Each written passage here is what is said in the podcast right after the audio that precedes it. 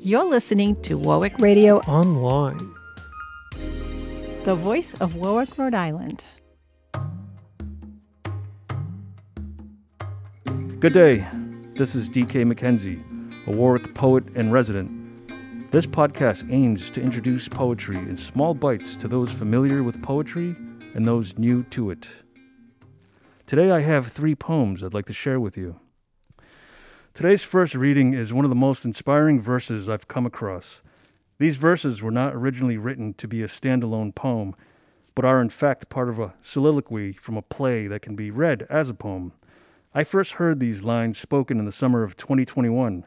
I was awakened at 1:30 in the morning to the apparent shouting of a New York street lunatic shouting Shakespeare on the TV.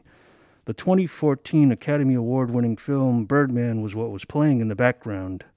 The words being shouted on screen are from William Shakespeare's Macbeth.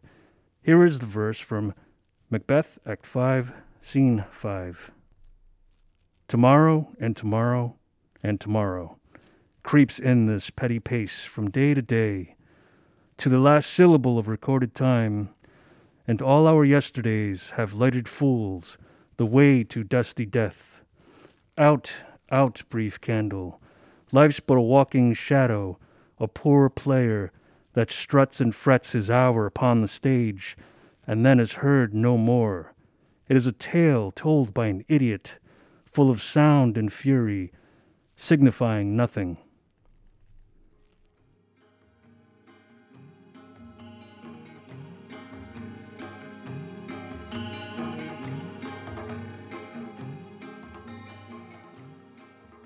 This next piece is from the French writer Guillaume Apollinaire, who was born in Rome on August 26, 1880.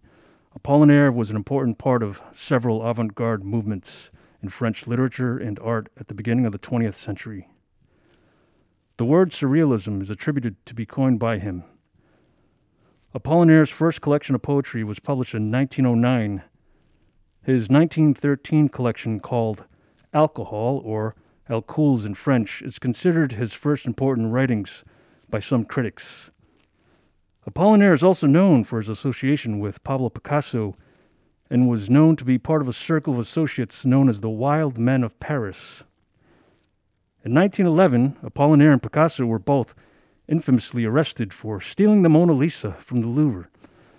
Though the actual thief was later discovered, he spent one week in jail for the wrongful accusation. This poem is called The Ninth Secret Poem. I worship your fleece, which is the perfect triangle of the goddess. I am the lumberjack of the only virgin forest, O my Eldorado. I am the only fish in your voluptuous ocean, you, my lovely siren. I am the climber on your snowy mountains, O my whitest Alp. I am the heavenly archer of your beautiful mouth, O my darling quiver. I am the hauler of your midnight hair, O lovely ship on the canal of my kisses, and the lilies of your arms are beckoning me, O my summer garden. The fruits of your breast are ripening their honey for me, O my sweet smelling orchard. And I am raising you, O Madeline, O my beauty above the earth, like the torch of all light.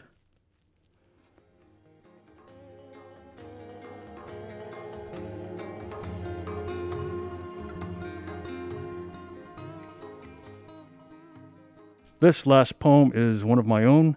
It is a play on the word blue and how it has come to represent dejection and melancholia.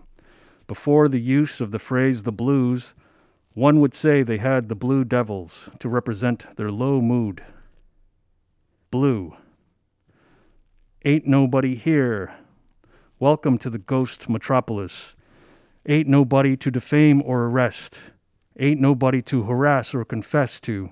It's blue. It's all very blue. I'm covered in sticky colors and hues of blue. My eyes were green, but now they're blue.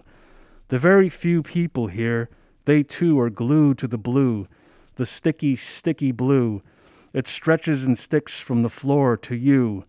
Viscous, oppressive, blue, tugging on your main line, spreading, filling all of space and time. The blue, indiscreet machine perpetual and mean, spraying out the blue. consuming, washing over everything in view. And finally, I'd like to leave you with a quote from Emily Dickinson. If I read a book and it makes my whole body so cold, no fire can ever warm me. I know that is poetry. If I feel physically as if the top of my head were taken off, I know that is poetry. These are the only way I know it. Is there any other way?